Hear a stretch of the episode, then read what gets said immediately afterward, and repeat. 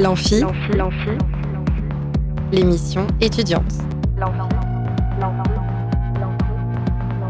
Alors la plupart du temps, on est là à se balader dans les rues, à se trimballer.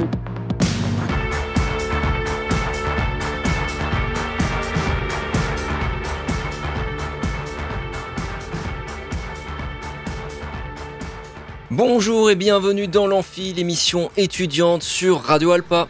Aujourd'hui, on vous tient au courant de l'actualité culturelle sur la scène universitaire puisqu'on va parler d'un stage de théâtre proposé par mon invité Julie Boussard. Bonsoir. Bonsoir. Alors puis nous accueillerons une asso étudiante, celle des étudiants d'histoire représentée par Clément Rotureau, Quentin Boinet et Noah Dezalé, qui nous parleront de l'assaut, de, de ses actions et de ses projets. Bonjour à vous trois. Bonsoir. Bonsoir. Bonsoir, effectivement. Vous avez bien fait de me reprendre. Ensuite, nous écouterons la chronique de Clémentine. Salut Clem. Salut Charlie. Alors, sur quel sujet va porter ta chronique aujourd'hui? Eh ben, elle va porter sur euh, les opportunités qu'on peut, euh, enfin, qui s'ouvrent à nous pendant une année de césure. Eh ben, on écoutera ça tout à l'heure, mais tout de suite, c'est l'heure de notre premier invité du jour. Plus on est de fou et plus on rit. Là où ça devient grave, c'est quand on est plus on est de fou et plus on s'emmerde. Julie Boussard, vous êtes artiste comédienne et vous donnez un stage jeu en scène et improvisation théâtrale à Eve. Alors, il faut relever pour les auditeurs que l'intitulé du stage s'écrit je, J-E, entre parenthèses, UX. Pourquoi cette alternative, Julie Boussard? Parce qu'en fait, c'est je, c'est le bah, la, personne qui vient sur scène et elle, euh, elle interagit avec euh, les autres par le jeu. J-E-U, J-E-U-X, quand il y en a plusieurs.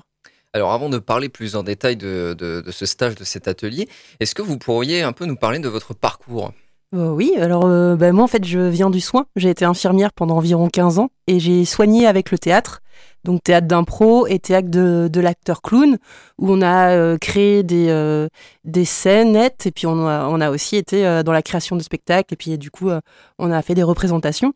Euh, le but était alors de créer du lien et de permettre aux personnes euh, euh, bah, présentes pendant les ateliers de vivre au mieux leur vie malgré une pathologie. Mais qu'est-ce qui vous a amené à, pratiquer le théâtre dans ce cadre-là? J'ai toujours fait du théâtre depuis que je suis toute petite, voilà, depuis l'âge de 8 ans. je fais aussi partie de deux troupes d'impro sur Le Mans, dont les, les Candiratons et le Miam, où bah, je, je, suis bénévole pour ces deux compagnies-là. Et euh, bah, moi, ça me faisait du bien, en fait. Euh, voilà, après une bonne journée de travail où euh, des fois c'était un petit peu pesant, bah, j'allais faire du théâtre et je lâchais tout. C'était drôle, quoi, de retrouver les copains du théâtre. Donc moi, ça m'a toujours bien plu et c'était une sorte bah, de, de, de, lien pour, faire du pour être mieux dans ma vie. Alors, vous avez d'abord été formé au métier de clown, vous en avez parlé. quelles sont les spécificités qui distinguent le clown du comédien de théâtre? Euh, bah, je dirais que c'est euh, c'est complémentaire. Après, le clown, euh, c'est aussi notre part un petit peu naïve, c'est-à-dire qu'on va aller retrouver qui on est et on va jouer avec qui on est et on va peut-être mettre en avant et et le faire naître encore plus. Mais c'est nous, on joue quoi en fait, on joue à être nous.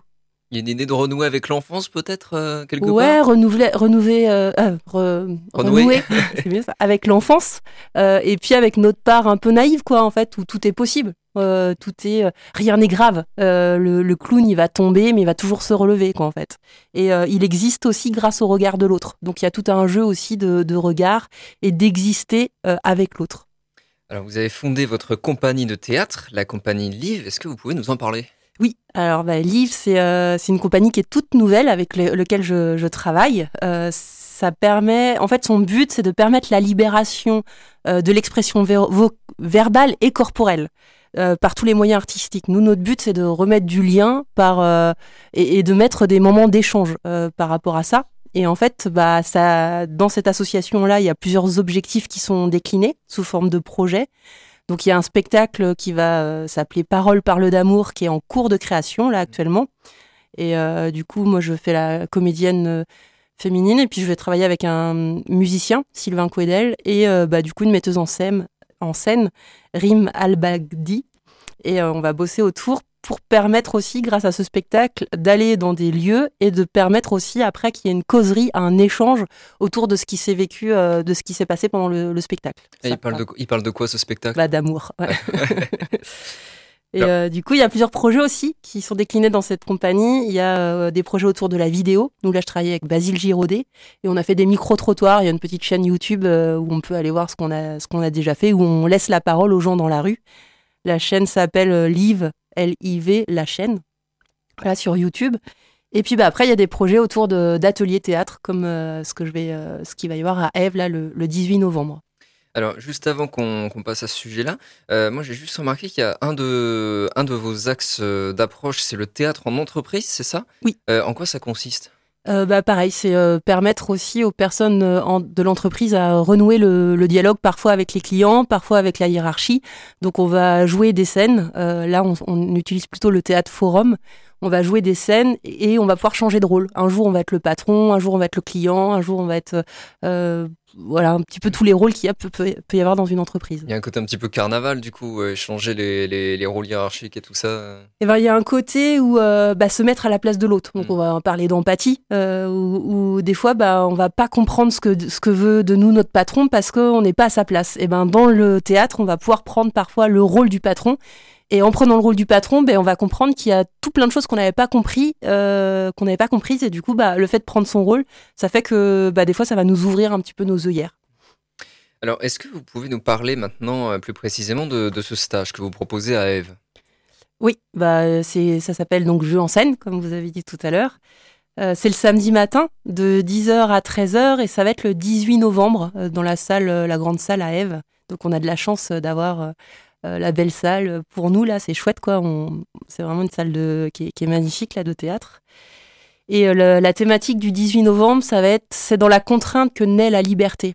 Euh, moi, j'aime bien cette thématique-là parce qu'en théâtre, en théâtre d'improvisation, donc on va aller faire émerger aussi un peu le côté naïf, pas comme en clown tout à fait, mais plus à l'aide de personnages. Et en fait, il y a une contrainte au théâtre d'improvisation, c'est-à-dire qu'il y a des règles, et dans ces règles, on peut aller trouver notre liberté. Et c'est ça qui me plaît. Donc on va aller découvrir des, on va aller découvrir des catégories. On va jouer à la manière hospitalière, euh, dans une Shakespeare. Euh, pour euh, voilà, il va y avoir plein de catégories différentes, aussi bien des des, des auteurs que que de la science-fiction, que du dessin animé.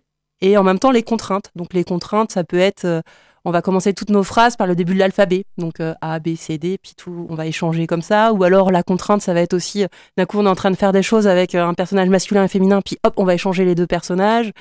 on va être... il y a plein de contraintes possibles, quoi, en fait. Et, ça, on, va, on va essayer de, malgré les contraintes les plus folles, on va essayer de trouver bah, le, le, moment de création quand même, quoi, en fait. Alors, ce que vous proposez, c'est surtout du théâtre d'improvisation. pourquoi cette importance pour vous de, l'improvisation dans votre travail? Euh, Parce que l'improvisation, on vit tout le temps le moment présent, et je dirais que euh, on s'habitue à, à, se faire déstabiliser tout le temps. Et avec l'impro, bah, on arrive toujours à trouver des petites combines pour euh, continuer quand même l'objectif qui est bah, la fin de l'histoire, en fait. Et c'est ça qui me plaît, c'est que bah, je trouve que l'impro, ça aide tout le temps dans la vie. C'est-à-dire que bah, euh, là, j'avais, euh, j'ai un rendez-vous et en fait, juste avant, il y a quelque chose qui va empêcher ce rendez-vous. Ben, c'est quand même comment je vais réussir à, à, passer et à inclure ce, cette problématique dans ma vie, tout en gardant euh, ben, quelque chose de positif, quoi, en fait. Oui, en fait, vous avez une pratique d'être assez particulière, c'est-à-dire que vous l'articulez à une forme de, de, de, développement personnel, de concrétisation de ces projets, c'est ça? Bah, c'est vrai que moi, ça m'aide aussi dans ma vie, qu'en fait, le théâtre d'impro. C'est-à-dire que je, euh, en clown, par exemple, on parle du bide, c'est-à-dire on va faire quelque chose et ça, va pas fonctionner. Mm. Bah, c'est faire comment ça va fonctionner quand même. Et même si ça fonctionne pas, bah, je vais pas euh, être euh, plus bactère, quoi, en fait. Je vais quand même me relever, quoi, en fait. Donc, on va aller écouter les idées. Qu'est-ce qui, qu'est-ce qui se passe dans ma tête quand je vais pas bien, euh, quelles sont mes émotions, euh, qu'est-ce que, quelles sont les idées parasites, euh, est-ce que dans ma tête c'est tout le temps t'es nul, tu vas pas y arriver. Du coup, en théâtre, on va écouter tout ça aussi. On va écouter nos émotions et on va faire avec ce qui vient sur le moment. C'est ça qui me plaît en impro, c'est-à-dire qu'il y a rien qui est déjà écrit, tout est à inventer. Et on peut se faire surprendre aussi parce que on n'est pas tout seul à jouer en impro. Il y a quelqu'un qui va arriver et qui va proposer quelque chose et on va construire ensemble un impro. Et c'est pour ça qu'on travaille aussi beaucoup le oui et. Mm. C'est-à-dire, j'accepte ce que tu dis, j'accepte ce que tu proposes, et en plus, je rajoute, moi, mon point de vue, mais j'enlève pas le tien. Mm. Ça va juste nourrir les deux personnages, ou les trois, ou les quatre, en fonction de, qui est sur scène. Alors, ce lien, du coup, euh, que vous faites grâce à l'improvisation entre le théâtre et la vie, est-ce que, du coup, Euh, pour vous, le théâtre, c'est un peu comme un, un laboratoire d'expérience? Carrément. Ouais, c'est un laboratoire d'expérience où on va aller euh, tester en toute, en toute sécurité des choses qu'on n'oserait peut-être pas dans la vraie vie. Parce que justement, il y a une contrainte, il y a euh, des règles en, en théâtre d'improvisation. Euh, il me semble que ce, ce stage, en fait, c'est pas le premier que vous donnez, qui s'inscrit dans, dans une série d'ateliers. C'est ça? Est-ce Ouais. que vous pouvez nous en dire plus? Bah, c'est vrai qu'il y a eu plusieurs ateliers. Euh, je vais, on, on a, on, j'ai pas les, je les ai pas là sous les yeux, mais c'est vrai qu'il y en a eu. c'est le quatrième samedi là qui est proposé. Et, euh, et c'est pas pour autant qu'il y a eu d'autres ateliers avant qu'on peut pas venir que, sur celui-ci, parce que j'essaie de faire euh, en sorte que bah, chaque atelier soit autonome et qu'on vive une, expérience euh, avec les, différents ateliers. Après, il y a eu des ateliers plutôt autour de l'écoute, autour de l'acceptation, euh, justement du oui et en plus, comment je, je- j'amène le, euh, la proposition de l'autre qui, pour, pour faire avancer la mienne, quoi, en fait. Et là, on va être vraiment sur la contrainte. Donc, c'est des ateliers autonomes, mais est-ce qu'ils sont quand même reliés par une même démarche? Après, bah, du coup, euh, oui, bien sûr qu'il y a une même démarche. euh, on, essaie de voir ensemble comment fonctionne un match d'impro avec l'arbitre, euh, tout le décorum qu'il y a autour. Donc, il y a, y a des petites choses que je vais donner au fur et à mesure des, des- du théâtre. Mais je dirais que si on n'a pas eu les débuts, c'est pas très grave. On va prendre l'expérience là où, là où c'est. Justement, on va improviser en fonction des différents niveaux des gens.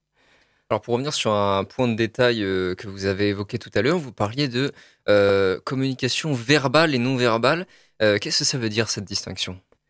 Alors, la communication verbale, c'est bah, tout ce qu'on va dire avec la, bouche et les idées et tout ça. Et après, tout ce qui est non verbal, c'est comment on va subir avec le. ou on va vivre plutôt avec, avec le corps. Donc, il y a aussi dans le théâtre tous ces personnages qui sont peut-être un peu muets, qui, qui vont pas trop parler, mais qui vont être hyper présents. Euh, bah, là, par exemple, quand moi je parle, euh, vous, vous dites rien, mais en même temps. euh, bah, ça me permet de, m'appuyer quand même sur quelqu'un. Donc il y a tous ces personnages où bah, des fois on va parler pour, pour meubler. En fait, le silence, il- parfois en improvisation et en théâtre, c'est magique, quoi, en fait. Et c'est tout ce qui va. Comment le personnage va avoir ses émotions et va pouvoir les redonner dans le silence. Et c'est ça, des fois, qui est très, très beau. Alors vous avez déjà eu du coup dans vos stages des, des participants qui ne parlaient pas français et du coup pour, euh, pour lesquels euh, la question de la communication verbale euh, pouvait difficilement se poser en fait? Enfin Ouais, ouais. juste ou au contraire se poser plus radicalement. Eh bien ouais, il y en a qui se lancent euh, des challenges différents quoi entre Mm. ceux qui veulent euh, être plus à l'aise à l'oral, euh, ceux qui veulent apprendre le français et donc ouais, ouais deux, deux années de suite, on a des, des personnes là qui parlaient pas très bien le français mais c'est génial quoi Mm. parce qu'en fait dans leur incompréhension de ce qui se passe sur scène, bah en fait, ils amènent autre chose. Et, euh, et des fois, il y a des gros coups de Ah, qu'est-ce qu'est-ce qui se passe là en fait? Et là, le public il est il, il galère avec les, les comédiens quoi et, et c'est et c'est chouette aussi à voir quoi en fait. Et je trouve ça super chouette de ces gens qui euh, qui qui pas non plus un, par- un, par- un français parfait bah, leur permettre de venir et euh, bah, de toute façon on va les voir évoluer au fur et à mesure des stages et ça c'est chouette pour euh, pour moi et pour nous aussi quoi. Et alors plus concrètement, quel type d'exercice vous donnez à faire dans ces stages? Alors, il y a des exercices euh, de cohésion de groupe, euh, de, euh, c'est-à-dire qu'on va aller se rencontrer avec des jeux de prénoms, mais aussi des exercices où on va prendre confiance dans le groupe, quoi, en fait. Donc, on va aller un peu euh, chahuter les gens pour qu'ils puissent se rencontrer et, faire, bah, avoir une force tous ensemble. Il y a ces exercices-là, il y a des exercices de voix, il y a des exercices euh, bah, pour lancer la voix justement assez loin, pour euh, vraiment ancrer sa voix, pour pas qu'elle parte euh, comme ça dans les Mm. aigus. Euh, va y avoir des exercices bah, d'acceptation de l'idée de l'autre pour nous en créer une nouvelle. Va y avoir des exercices bah, de lâchage quoi en fait où on, on va oser, oser faire les choses, de diction un petit peu. Qu'est-ce qui me vient là aussi en tête Je suis en train de refaire le déroulé. Des jeux, beaucoup de jeux aussi, où on va, on va travailler tout ce qui est un peu côté naïf. Et alors, à qui s'adresse ce stage?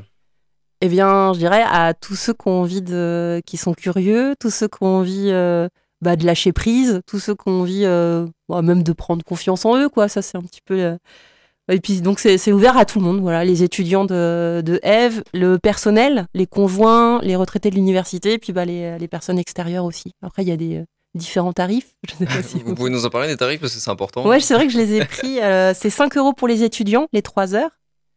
Euh, 20 euros pour le personnel conjoint retraité de l'université, 30 euros pour les personnes extérieures. Et euh, c'est gratuit au bout, au bout, dès le troisième stage pour les étudiants, sachant que on est, je suis pas la seule à donner des stages, il y a, il y a plein d'autres stages aussi.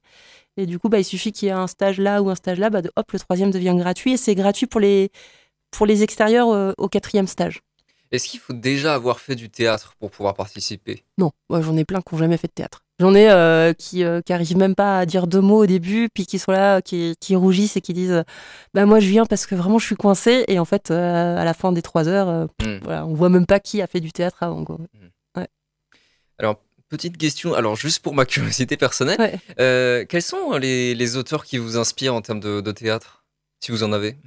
Les auteurs qui m'inspirent, après, bah, on a travaillé en théâtre d'impro, on a travaillé beaucoup Shakespeare. Donc Ah moi ouais? j'aime euh, j'aime beaucoup euh, cet univers-là. Après, on va aller aussi euh, travailler. alors je sais pas si on peut parler d'auteur, mais on travaille aussi autour de Tarantino, par exemple. comment se construit un Tarantino. On a travaillé Marguerite Duras. Alors bon, c'est pas l'auteur qui me plaît le plus, mais parce que ça bouge pas assez pour moi. Euh, ouais, après c'est ça qui est bien avec le théâtre d'impro, c'est qu'on va avoir plein de- plein d'auteurs différents. Mais moi j'aime bien Shakespeare, en tout cas. Mais alors pourquoi Shakespeare dans le théâtre d'impro? Comment, euh, comment vous articulez ça? Bah, parce qu'il passe par des métaphores pour dire quelque chose. Il passe par quelque chose euh, de très métaphorique pour dire quelque chose de euh, qu'on peut dire en quelques mots, quoi. Euh, voilà, c'est- Aujourd'hui, je me sens comme la rosée du matin, euh, comme cette petite goutte euh, toute neuve. euh, tout ça pour dire qu'il est amoureux, quoi. en fait. Hmm. Alors enfin, est-ce que vous pouvez nous rappeler les infos pratiques? Alors vous l'avez déjà un peu fait Ouais. avec les tarifs. Alors, bah, du coup, c'est pro- le prochain stage, c'est euh, c'est dans la contrainte que naît la liberté. C'est de 10h à 13h samedi 18 novembre à la salle Eve.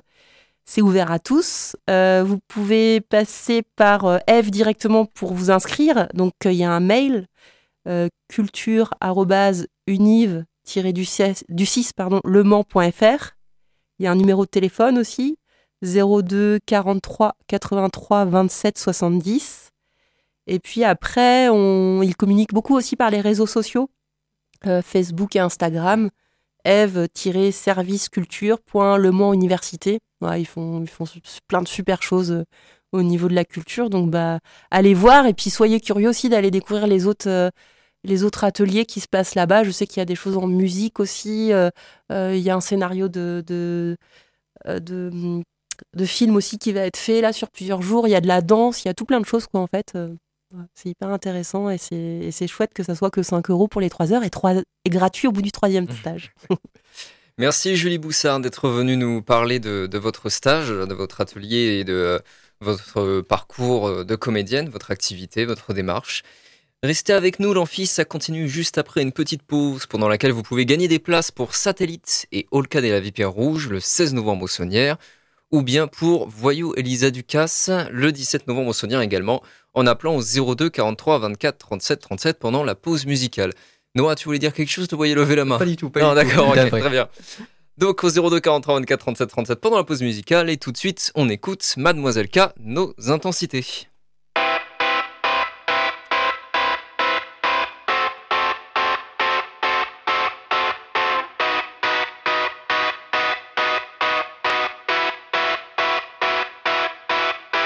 Que nous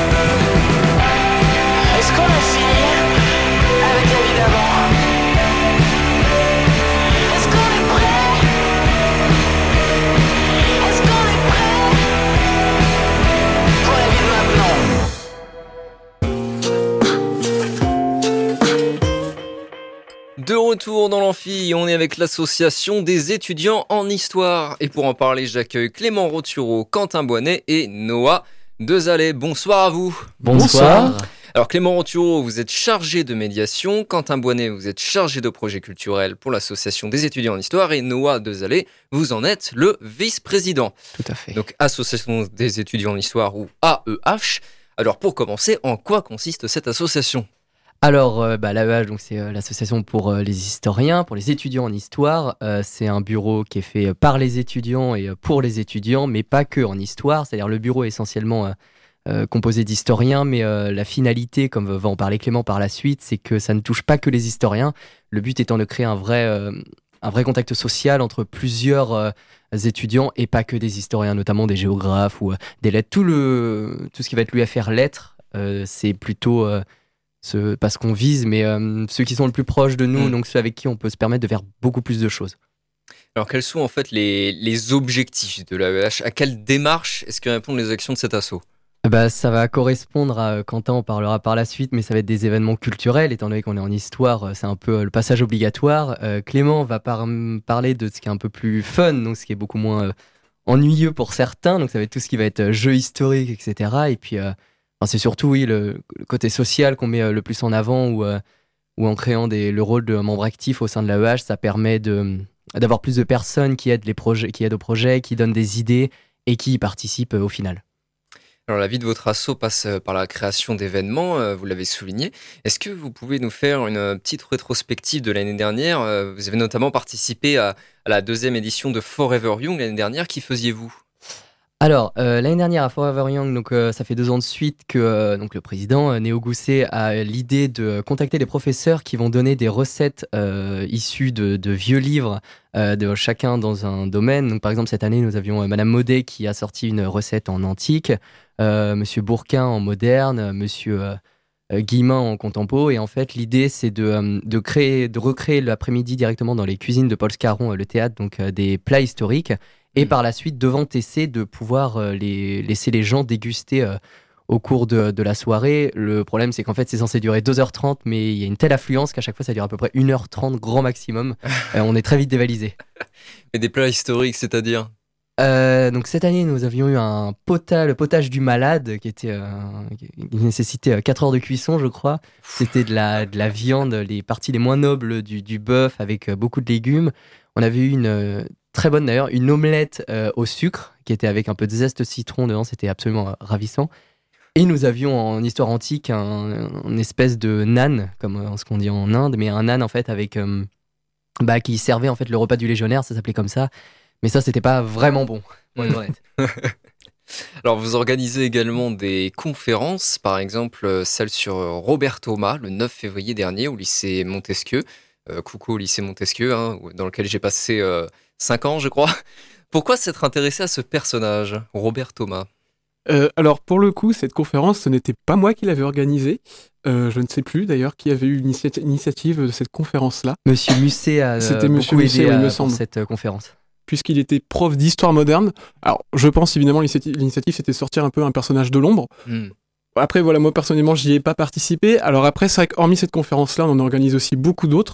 Euh, L'année dernière, on avait par exemple organisé une conférence euh, sur la place de la femme euh, dans la société romaine. Alors ça, c'était à l'occasion euh, du départ en retraite d'une de nos professeurs d'histoire romaine, Annie Aleli. Et donc, l'AEH avait décidé justement, en guise d'honneur pour son départ, de lui organiser une conférence. Et donc, ça avait justement beaucoup plu, ouais. Donc voilà, on essaye régulièrement de, dans l'année d'organiser des conférences avec des professeurs sur des sujets assez variés, voilà, qui sortent un peu euh, des sentiers battus, on va dire. Ah, c'est vrai, c'est un sujet vachement intéressant. Et du coup, quelle place avait la femme dans la société romaine?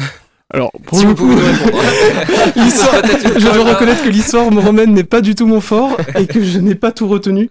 Euh, On, a- on avait eu euh, une partie sur le rôle des Ouais, c'était pas femmes, des empereurs. Euh, après, je ne souviens plus C'était il y a un an, mais donc. c'était, euh, c'était intéressant. C'était très intéressant. Donc ces conférences, elles sont animées par euh, des professeurs d'histoire, c'est ça? Exactement, ouais, ouais. Souvent, c'est des professeurs d'histoire. Euh, là, par exemple, là, en l'occurrence, on en a deux pour l'instant en projet qui vont arriver. Ça va être notamment une conférence sur de l'histoire médiévale et une autre sur de l'histoire antique. En projet, il y aura également une conférence sur, euh, en fait, un débat sur le patrimoine avec des invités d'honneur. Pour l'instant, on donne pas de nom, parce que voilà, c'est Mm. qu'en projet, mais voilà, pour agrémenter un peu les projets sur l'année, on essaye d'organiser euh, souvent des conférences avec des thèmes assez différents pour euh, voilà, que ça intéresse tout le monde au sein de la licence d'histoire, mais aussi à l'extérieur, voilà, que que ce soit plus général. Et vous connaissez les, les- les sujets de ces conférences à venir? Pour l'instant, pas, c'est pas encore très établi. Ça, justement, des réunions vont avoir sûrement lieu pour euh, Mm. voilà peaufiner ça. C'est encore en projet, donc voilà, il y a rien encore d'établi pour sûr, mais ça prendra forme. Et ça, ça arrivera quand ça du coup? Prochainement, la, la- la conférence sur, euh, sur l'histoire médiévale, c'est celle qui devrait normalement avoir lieu avant les vacances de Noël. Euh, De toute façon, les informations, nous, on les communique généralement sur, notre, euh, sur nos sites internet, enfin Mhm. les réseaux sociaux. Donc, en l'occurrence, soit c'est TikTok, soit Instagram, ou alors Facebook. Donc, sur le site de l'AEH Le Mans. Alors l'histoire c'est sérieux, mais euh, vous savez aussi faire la fête. La plupart de vos événements sont festifs, soirées, pyjama party, stand de crêpes solidaires, ainsi que des jeux comme Question pour un César. En quoi consiste ce jeu? Bon, ça reprend le principe de question pour un champion. Donc avec euh, un début avec euh, tous les étudiants qui veulent participer, avec un caout géant. Donc, en gros, on... Un quoi? Un caout. C'est quoi Donc, ça? C'est des questions euh, qui sont posées et où tout le monde peut répondre sur son téléphone. D'accord, ouais, ok. Comme ça, tout le monde a les mêmes questions et sait qui, quand il a bon et quand il a mauvais. Après, les 5 ou 6 meilleurs sont pris pour faire un face-à-face. Mhm. Non, un- d'abord, c'est un 4 à la suite. S'il y a un peu plus que 4, souvent ça va à 7. Et les 4 meilleurs se retrouvent en demi-finale avec un face-à-face. Puis un deuxième face-à-face pour la finale. Il y a des lots à gagner? Ça dépend. C'est des questions spécifiquement sur l'histoire ou pas? Souvent, ouais. Hmm. Mais on peut avoir des questions pour euh, plus spécifiques avec des soirées comme aux 12 heures de l'histoire l'année dernière, qui était sur le thème du sport, où on a eu un question pour un César sur le thème du sport. Ok. Alors un autre jeu que vous avez mis en place l'année dernière et reproduit cette année, c'est le loup-garou historique. Est-ce que vous pouvez nous en parler? Ouais, c'est les règles du loup-garou normal, avec beaucoup plus de rôles. On est à 64 rôles au total. Ah oui? Oui, oui, oui. C'est... Et à la place des. Mais ça dure combien de temps une partie de loup-garou à 64 personnes? Beaucoup trop longtemps, donc on n'a pas essayé. D'accord. On en a fait une là cette année à 28, et on a mis pratiquement une heure et demie à la faire. Mais alors pourquoi le loup-garou historique? Le loup-garou normal était trop ennuyeux. D'accord, mais... Il fallait mettre des personnages historiques pour que ça Ah, soit un peu plus drôle. D'accord, ok. Donc, En remplaçant euh, la sorcière pouvait remplacer par Marie Curie, D'accord. ou encore la voyante par Jeanne d'Arc. Mais avec du coup plein de nouveaux rôles que vous avez inventés. euh. Pris d'autres euh, d'autres jeux qui peuvent exister, comme je- on a pris l'exemple du loup-garou sur Minecraft. D'accord. donc des UHC qui ont beaucoup plus de rôles et qu'on a réinventé pour, pour qu'ils puissent être joués de façon face à face et pas sur un jeu. Ok.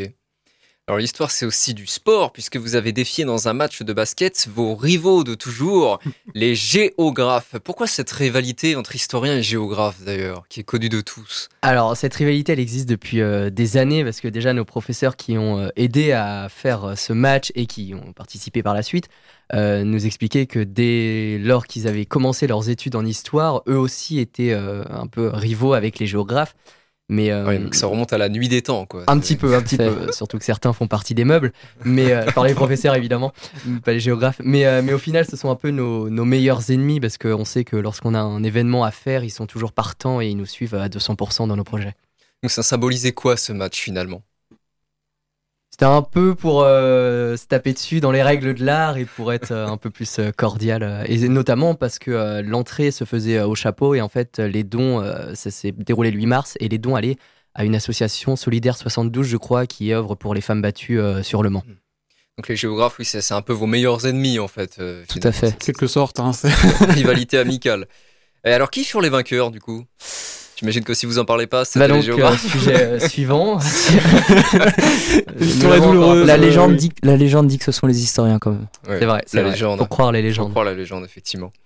Est-ce que vous étiez à Corpus en fait? Exactement. Évidemment, évidemment. Qu'est-ce que vous y faisiez Euh, alors cette année, on a organisé une animation qui s'est un peu distinguée des autres, c'est-à-dire qu'on a voulu euh, en fait faire venir des gens, pas forcément d'histoire, euh, à notre stand. Donc en l'occurrence, nous on avait proposé cette année en fait un mini kart, donc des voitures télécommandées Mario Kart, euh, pour que les gens viennent tout simplement jouer euh, devant notre stand. Et ça a d'ailleurs super bien fonctionné. Mhm. On a eu du monde euh, toute euh, toute l'après-midi sous un temps en plus euh, magnifique, donc c'était absolument génial. Ouais. Donc quand on observe un peu l'ensemble des, des événements que vous organisez, en fait, on, on constate que tout n'est pas directement lié à l'histoire. hein. Je pense notamment au stand de crêpes solidaires que j'ai rapidement évoqué, mais même les, les soirées étudiantes ou le, le Mario Kart. Pourquoi ce choix de sortir parfois du cadre de votre discipline? Euh, bah, en fait, lorsqu'on a des projets un peu qui sortent, c'est vraiment pour, euh, symboliser quelque chose. Par exemple, pour euh, le match de basket, c'était à la fois pour se taper dessus, mais aussi pour récolter des dons. Et le stand de crêpes aussi, c'était pour les, restos du cœur. C'était avant l'annonce, donc qu'il manquait euh, 10 millions dans les caisses. Pourquoi pas peut-être en refaire un. Mais, euh, mais non, c'était surtout pour euh, le côté solidaire, euh, non pas forcément qui sert à l'AEH de s'enrichir personnellement, mais plutôt aider une association, en- une association en aidant une autre.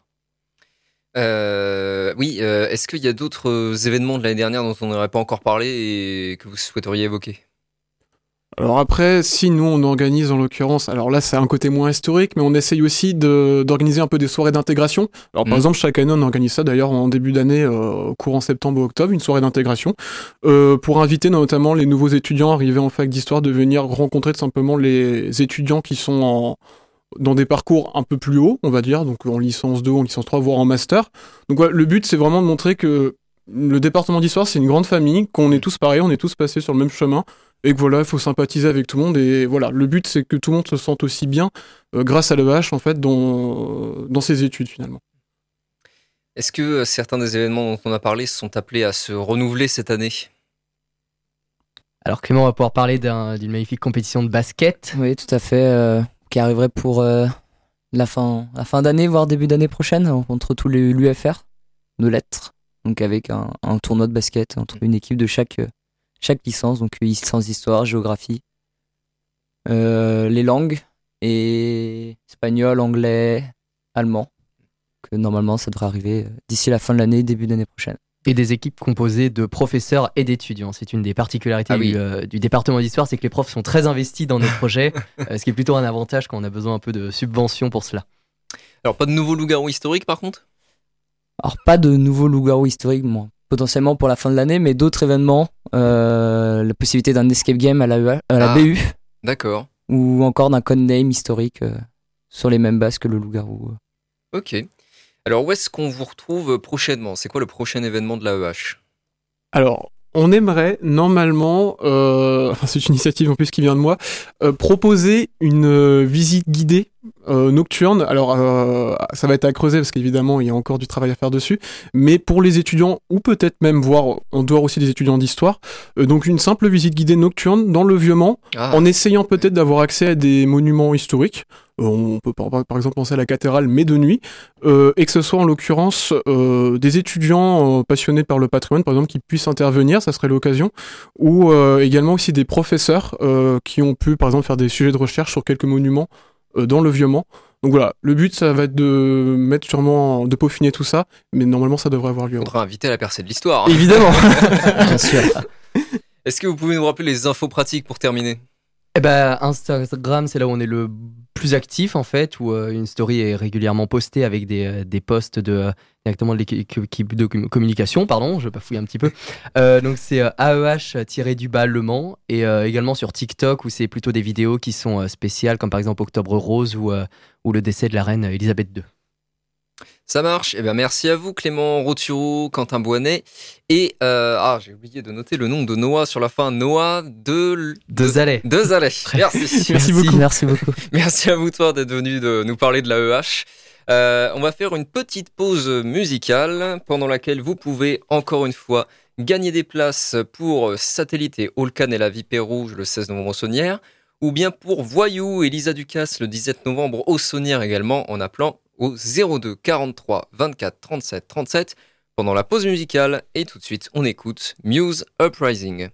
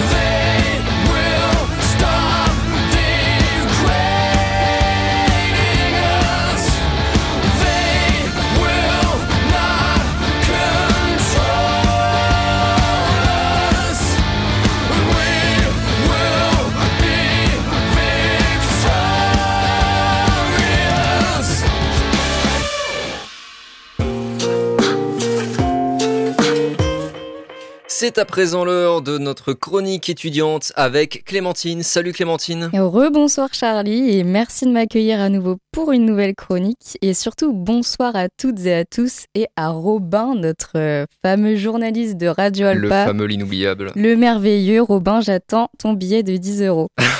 Euh, on se retrouve ce soir et sûrement lors des deux prochaines chroniques pour discuter ensemble des différentes opportunités qui s'ouvrent à vous lorsque vous prenez la décision de faire une année de césure. Aujourd'hui, on va se concentrer sur deux projets essentiellement qui sont réalisables au cours de votre année de pause et ce, en y ajoutant quelques témoignages de mes amis. Donc, euh, on va directement entrer dans le vif du sujet. Et la première opportunité dont je souhaitais vous parler, c'est le service civique au niveau national, c'est-à-dire en France. Le service civique, c'est quoi? Donc, selon le ministère de la Culture, il s'agit d'un engagement volontaire sur une mission d'intérêt général pour une durée de 6 à 12 mois. Il est destiné à vous qui avez entre 16 et 25 ans et concerne les domaines suivants la solidarité, la santé, l'éducation pour tous, la culture, le sport, ou encore l'environnement, la citoyenneté. J'arrive à la fin, le développement international et action humanitaire, et enfin les interventions d'urgence. Le service civique, c'est donc un engagement citoyen. D'ailleurs, Charlie, toi, le fameux et talentueux animateur de cette émission, sans moi. qui l'on ne pourrait se passer, euh, tu effectues ici un service civique pardon, chez Radio Alpa.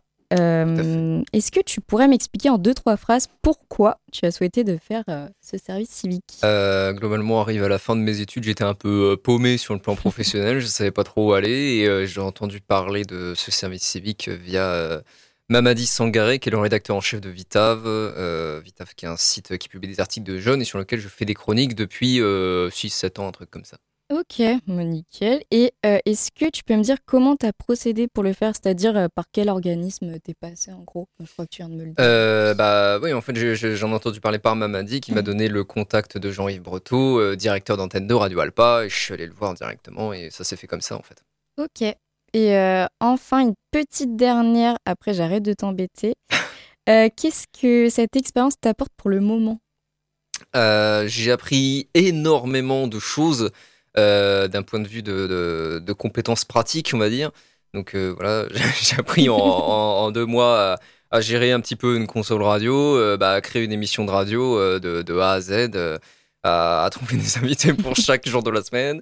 Euh, j'ai bah, appris à manier un peu de logiciel son, tout ça, enfin, énormément de choses quoi, en très peu de temps. Donc euh, ouais, c'est génial. Et puis je fais plein de rencontres aussi et ça c'est cool. Ok, ouais, donc euh, sacrément chargé quand même euh, comme service civique. Mais euh, je te remercie pour ton intervention, Charlie, qui était euh, très enrichissante et qui, Un je l'espère, euh, aidera certains à se lancer.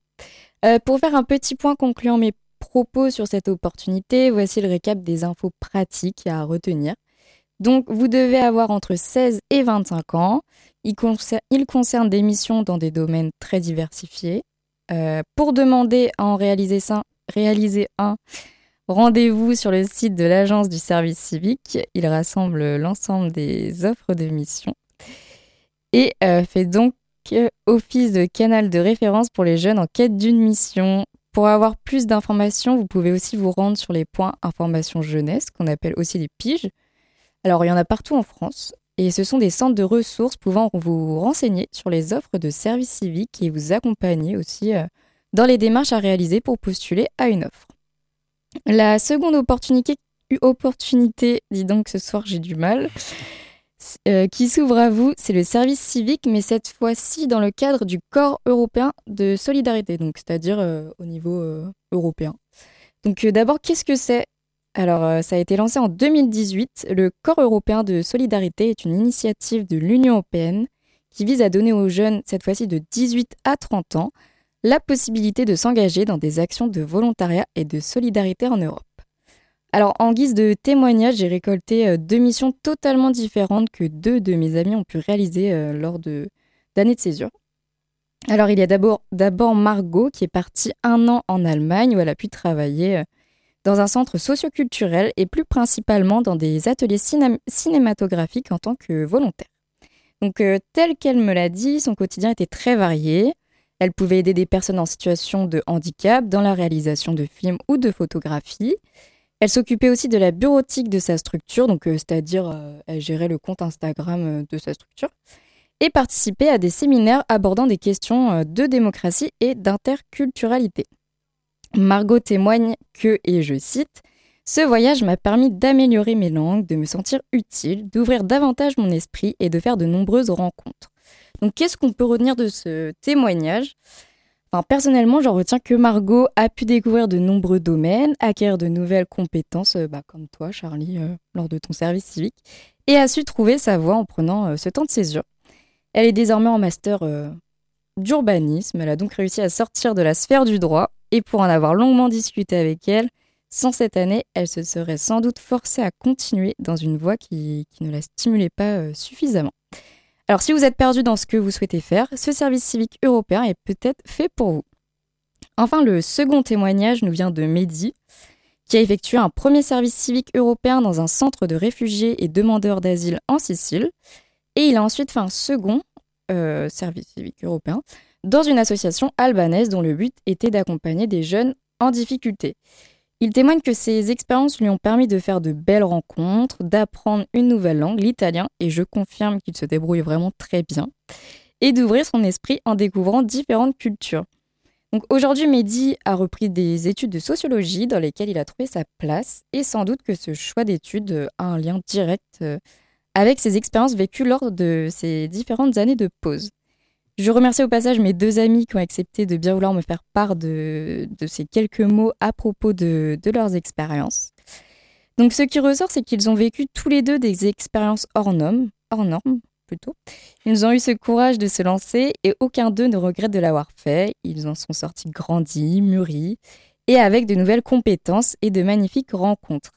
Alors si jamais ça vous tente de rejoindre l'aventure, il vous su- suffit d'aller sur le site servicecivique.gouv.fr, site sur lequel vous retrouverez toutes les offres de missions à l'étranger et plus particulièrement au niveau européen.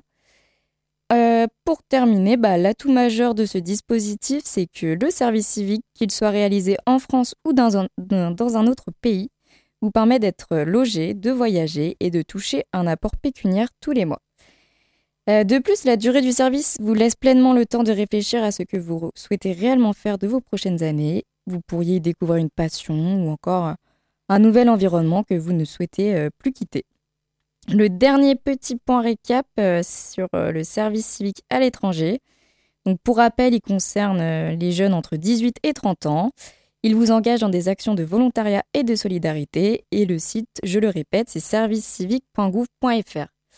Donc euh, c'est en ce point que je m'arrête ici pour ce soir. Je vous remercie d'avoir été à l'écoute et espère vous retrouver la semaine prochaine pour discuter à propos de certaines autres possibilités telles que le workaway, le woofing, les missions au sein d'ONG et j'en passe. Donc euh, je vous souhaite une agréable fin de semaine et vous dis euh, à la prochaine. Merci Clémentine pour ta chronique et pour m'avoir permis d'y participer un peu. Et merci à toi. Alors on te retrouve la semaine prochaine pour la suite de ta chronique sur l'année de césure. Euh, et je vais mettre le jingle des chroniques étudiantes parce que j'ai pas pu le mettre au début et que voilà, Oui. ça me contraint.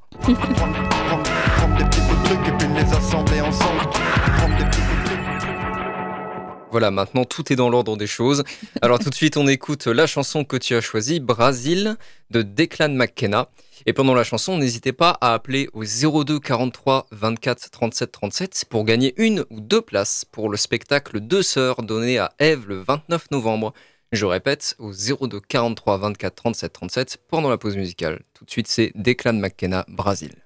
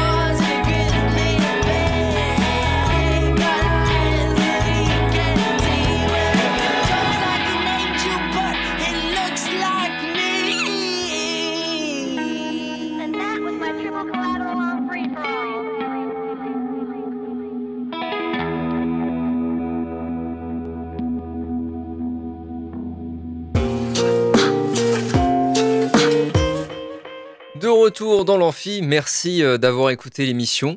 La prochaine aura lieu le vendredi 10 novembre et avec mes chroniqueurs, nous ferons une review du dernier Miyazaki, Le garçon et le héron. Vous allez voir, ça va être sympa.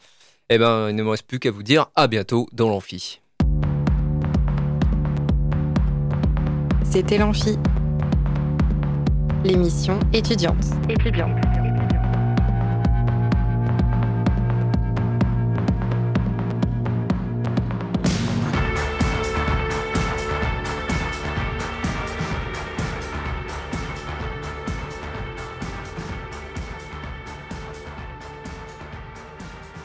Radio Alpa, l'alternative.